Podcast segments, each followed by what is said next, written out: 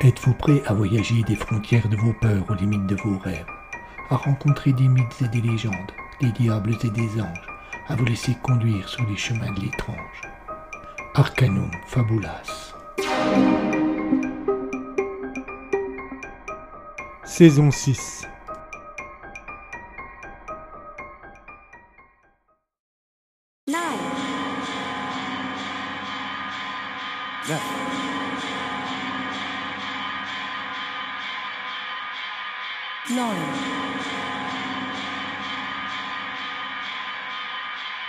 Geisha.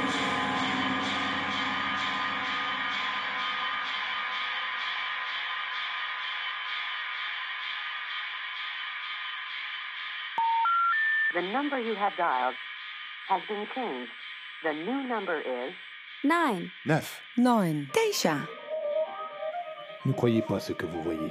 Il n'existe pas un univers, il n'existe pas une multitude d'univers. Il y a neuf mondes, neuf mondes parallèles. À moins d'aimer la folie, voyager entre eux peut s'avérer dangereux.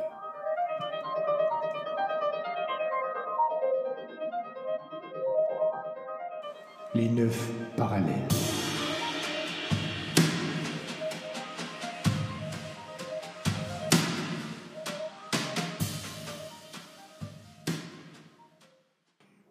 Épisode 16. Nous ne sommes pas seuls.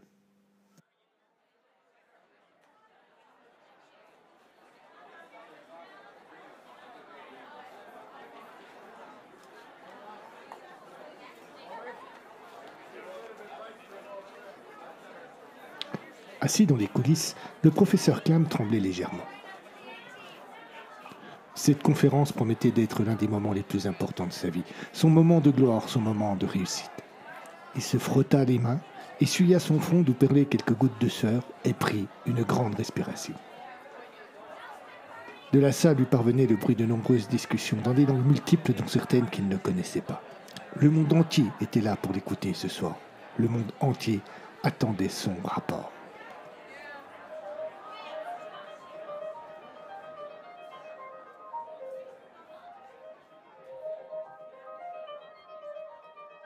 Chers spectateurs, préparez-vous à vivre un moment d'histoire. Il y a 223 jours, des visiteurs venus d'espace ont débarqué avec des intentions belliqueuses. Tous les gouvernements se sont unis pour lutter et sont parvenus à les vaincre. Dans quelques instants, vous allez assister à la conférence du professeur Clam, un scientifique qui a largement contribué à la victoire et qui va revenir sur ces événements. Attention cependant, n'oubliez pas qu'une fois encore, vous venez de pénétrer sur l'un des neuf parallèles.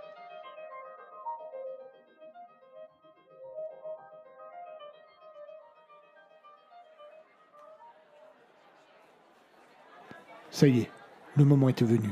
Plus question de reculer. Le professeur Clam se leva et s'approcha du rideau. Il jeta un regard discret dans la salle. Comme il l'avait pensé, cette dernière était bondée. Il prit une grande respiration et entra sur scène.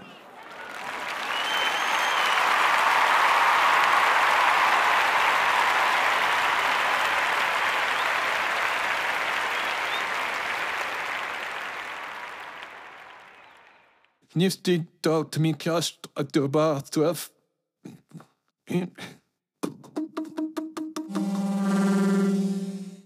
Cela commençait mal. Le professeur fit un signe en direction de la régie. Il eut un second bruit. Le regard toujours fixé sur le technicien, le professeur était inquiet. Puis un sourire apparut sur son visage. Il se racla la gorge. Excusez-nous pour cet incident. Les traducteurs instantanés ont été activés par la régie. Vous allez pouvoir maintenant tous nous entendre dans votre langue. Alors, avant de commencer, je tiens déjà à vous affirmer que je suis extrêmement fier d'être ici ce soir avec vous. Notre monde est passé si près d'une terrible catastrophe que je n'hésiterai pas à parler de miracle. Pour bien comprendre, revenons il y a précisément 223 jours, près de la petite ville de Maron, au nord de notre grand pays. C'est une nuit d'été, il fait beau, le ciel est étoilé et la jeune Mana, 17 ans, promène son animal domestique à l'orée d'une forêt de Bain. Il est 23h30 lorsque cela se produit. Euh, je laisse Marouane nous conter la suite. La salle s'éteignit, l'écran derrière le professeur s'alluma et laissa apparaître le visage de Mana.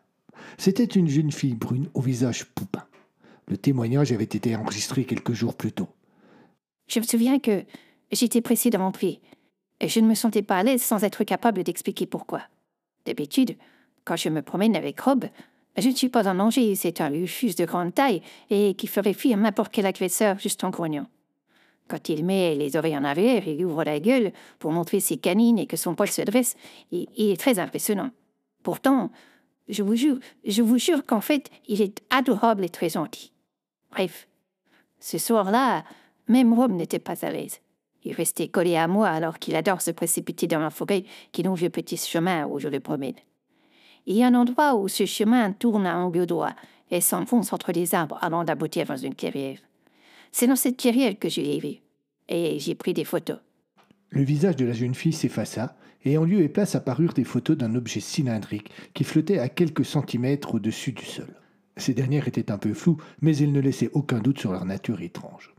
En off, la voix de Mana continuait à compter. Je suis restée un instant interdite et puis l'engin a commencé à émettre un bruit. Il s'est illuminé, une forte lumière blanche. Il a commencé à décoller et Rob s'est mis à hurler. J'ai pris peur et, et je me suis enfuie.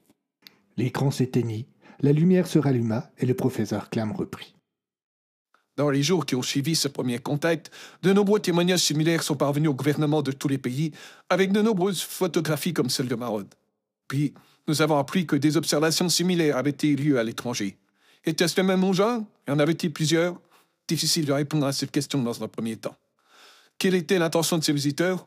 Cela, nous l'avons su bien assez vite. Et Madame Lord, que nous allons écouter maintenant, a failli y laisser la vie. Le visage qui apparut sur l'écran cette fois-ci était celui d'une femme mature. Ses traits étaient tirés, son regard fatigué et ses cheveux attachés en chignon derrière sa tête. Je habitais le village de Vlad dans la région de Mans, à un endroit tranquille, presque coupé du monde. Il y avait eu une fête sur la place du village ce soir-là. Il était tard et nous n'étions plus que quelques-uns assis autour d'une table à refaire le monde ou à se rappeler de vieux souvenirs. Vingt, peut-être trente. Vers deux heures du matin, il y eut soudain un grand bruit qui nous fit sursauter tous, mais dont personne ne peut définir l'origine. Les candélabres qui éclairaient la place se coupèrent, nous plongeant dans une obscurité oppressante. Il n'y avait aucune ligne, cette mer. Puis, dans le ciel, apparut bientôt une vive lumière blanche, au milieu de laquelle se détacha un appareil semblable à tout point à ceux que de nombreuses personnes avaient décrits ou pris en photo dans tout le pays les semaines précédentes. Euh, je ne peux pas dire que j'ai eu peur, j'étais fasciné, hypnotisé. Aucun témoignage n'avait jusque-là rapporté une attitude agressive de ses visiteurs. L'objet s'est immobilisé juste au-dessus de la place et nous sommes tous demeurés interdits. Impossible de dire combien de temps cela a duré, mais d'un seul coup, un rayon vif est sorti de la paville et est venu frapper mon ami Rogue qui se tenait juste à côté de moi. Le pauvre n'a pas eu le temps de crier. Il a littéralement éclaté et je me suis retrouvée couverte de sang. Le rayon est ensuite remonté lentement en direction de son épouse qui se trouvait un peu plus loin. Elle a tenté de fuir, en vain. Je, je suis restée pétrifiée quelques secondes et retrouvant mes esprits, j'ai pris la fuite vers la maison qui bordait la place. J'entendais dans mon dos les cris des autres qui tentaient de faire comme moi, mais se faisaient rattraper par les rayons.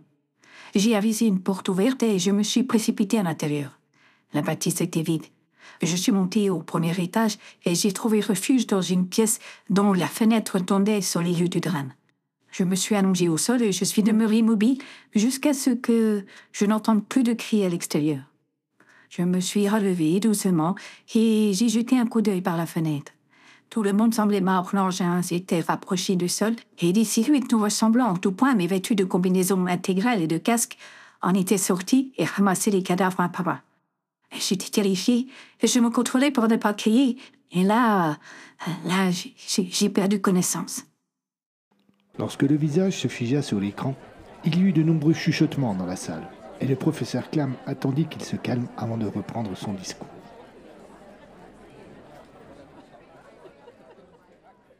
Madame Lord a été retrouvée inconsciente par le secours. Aujourd'hui encore, il est impossible de connaître précisément le nombre de morts des événements de Vlan. En effet, aucun corps n'a été retrouvé. Vous imaginez bien qu'une telle attaque a suscité la peur chez nos concitoyens, et les autorités ont dû chercher des parades. Naturellement, L'armée était sur le coup depuis le début, mais elle a dû se montrer plus présente.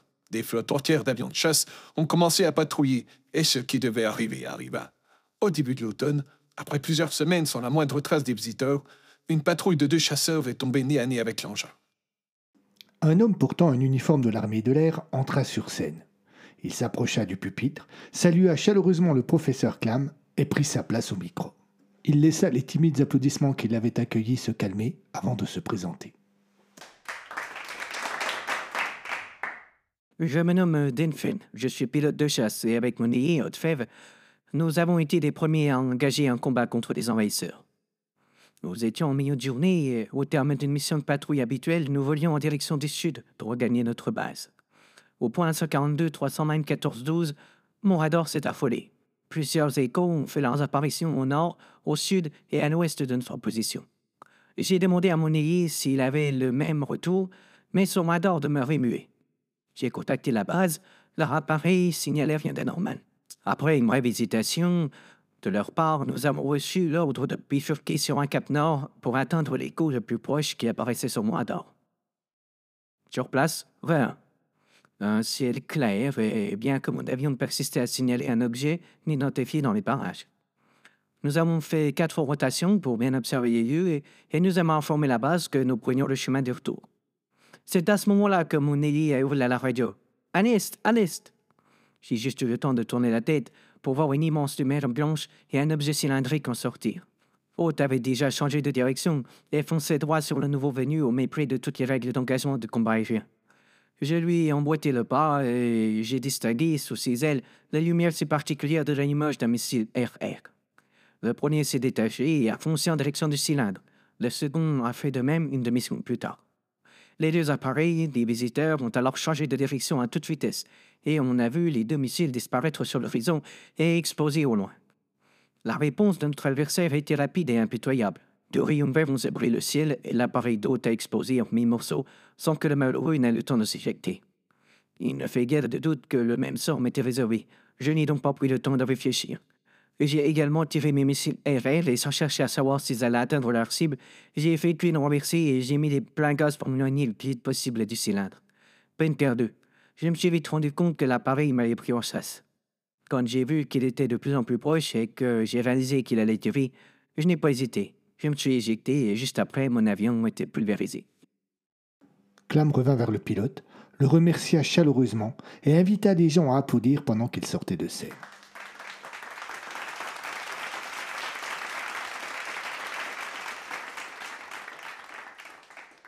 Tenfen a été récupéré en pleine mer par un croiseur plus de 12 heures après l'accrochage.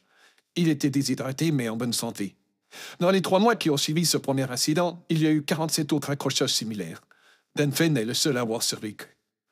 On dénombre 83 pilotes tués pour rien, car non seulement les visiteurs continuaient, mais trois autres villages ont été attaqués dans les mêmes conditions que Vlan.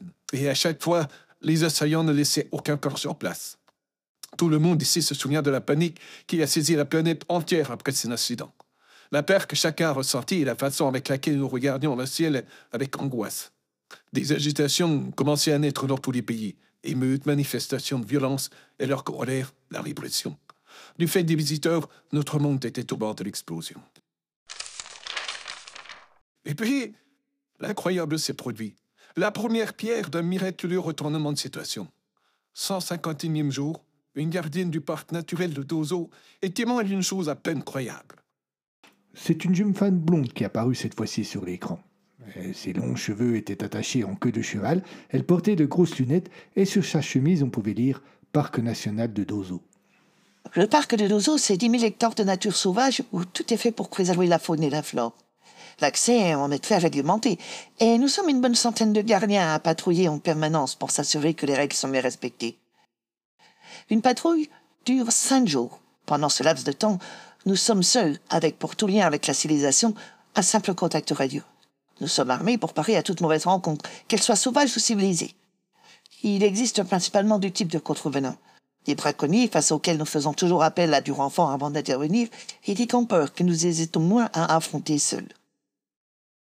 L'incident qui nous préoccupe s'est produit au quatrième jour de ma patrouille. Nous étions en hiver, il faisait froid, et la nuit tombait vite. 17 heures, Et J'ai donc gagné une des baraques relais éparpillées dans le parc et qui permettent aux gardiens de trouver un minimum de confort. Je m'y suis installé, mais au moment de faire du feu, plus de bois. Je devais donc ressortir pour faire des réserves. La nuit était en train de tomber. Il neigeait faiblement, et je me suis un peu éloigné de la maison par un petit chemin qui rejoignait un lac.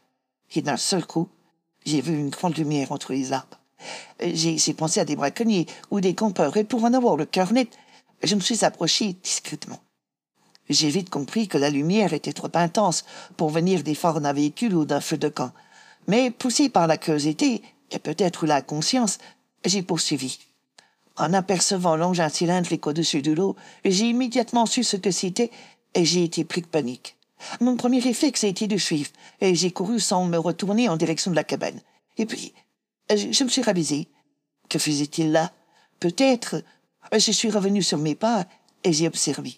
Il flottait à deux ou trois cents mètres de la surface du lac. Un tuyau sortait de sous l'appareil et plongeait dans l'eau en y faisant des bulles. J'ai vite compris. Hein. Il pompait. Imaginez la réaction des autorités lorsqu'elle a eu connaissance de cet événement. Pour la première fois, il était possible d'avoir un coup d'avance sur nos agresseurs. Un détachement de l'armée est envoyé sur place. Le but n'était pas d'attaquer, mais d'observer. 160e jour. Les observateurs militaires sont témoins pour la première fois des mêmes faits que la gardienne. Au milieu d'une nuit glaciale et étoilée, le vaisseau apparaît dans le ciel.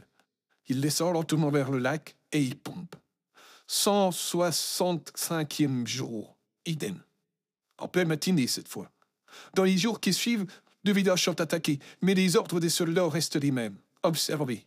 Pendant 30 jours, à intervalles plus ou moins réguliers, l'appareil cylindrique est revenu faire le plein. C'est à ce moment-là que j'ai été contacté par un certain nombre de collègues pour que nous réfléchissions ensemble à un plan qui nous permettrait de tirer avantage de cette situation. Nous n'avions aucune idée de l'utilisation que les visiteurs faisaient de l'eau. Était-ce pour la consommation? Était-ce pour faire marcher leur engin? Et pourquoi en avaient-ils besoin d'autant alors qu'ils avaient voyagé sans doute très longtemps pour atteindre notre monde, et ce, sans avoir la possibilité de trouver de l'eau? Je n'avais pas de réponse à ces questions, mais une idée simple empoisonner l'eau. Et pour la défendre, je partais de trois postulats tous invérifiables. Tout d'abord, ils pompaient l'eau pour la boire. Ensuite, leur autonomie était proche de la nôtre. Enfin, il n'y avait qu'un seul engin, et le mettre hors d'état marquerait la fin de l'agression sans aucun risque de représailles. Les plus belliqueux soutenaient la proposition, les plus anxieux la condamnaient, mais j'ai fini par obtenir la feu et les opérations furent confiées au colonel Zden des forces spéciales. Depuis les événements, le colonel Zden était aussi célèbre que le professeur Clam. Malgré une cinquantaine bien marquée et des cheveux blancs encore abondants, il avait un corps athlétique et un visage ferme. Lorsqu'il entra sur scène, ce fut une véritable ovation.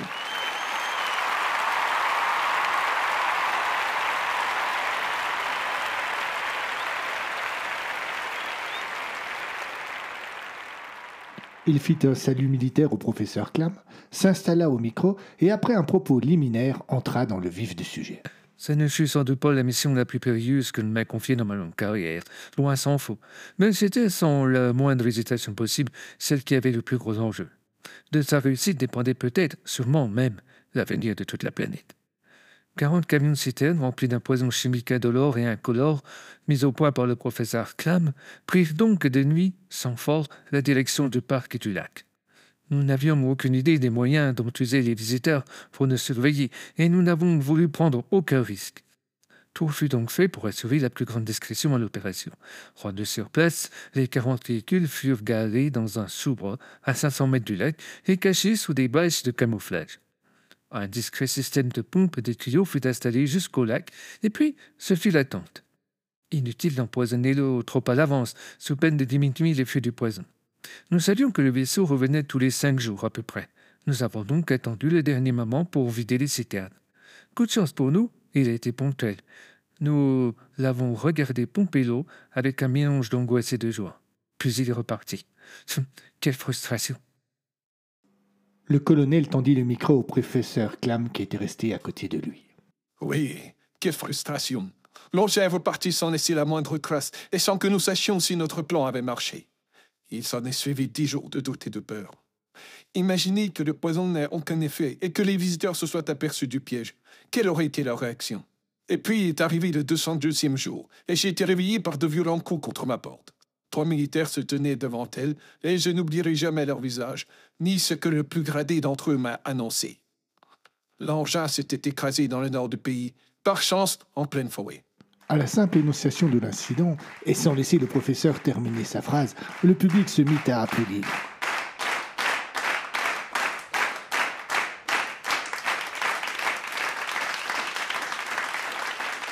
D'un petit geste de la main, Clam invita tout le monde à le laisser poursuivre.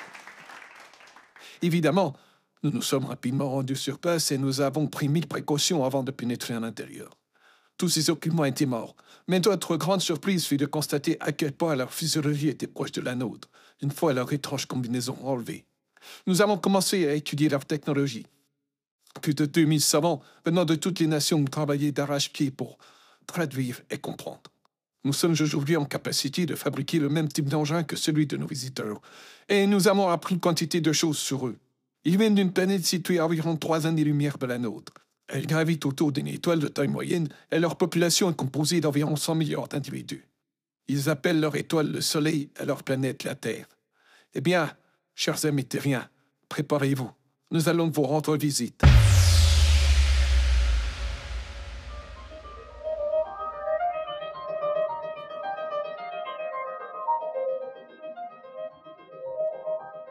Nous avons toujours imaginé que le premier contact avec une civilisation extraterrestre se ferait par l'arrivée de visiteurs sur notre planète. Et nous avons toujours craint que ces visiteurs soient belliqueux. Mais au final, si c'était nous un jour qui devenions des envahisseurs, juste une hypothèse ici-bas, mais déjà une réalité dans les neuf parallèles.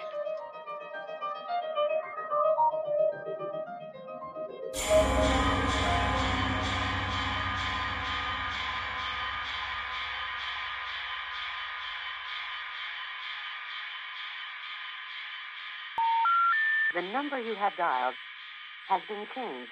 The new number is 9, 9, 9, Daisha. Les neuf parallèles.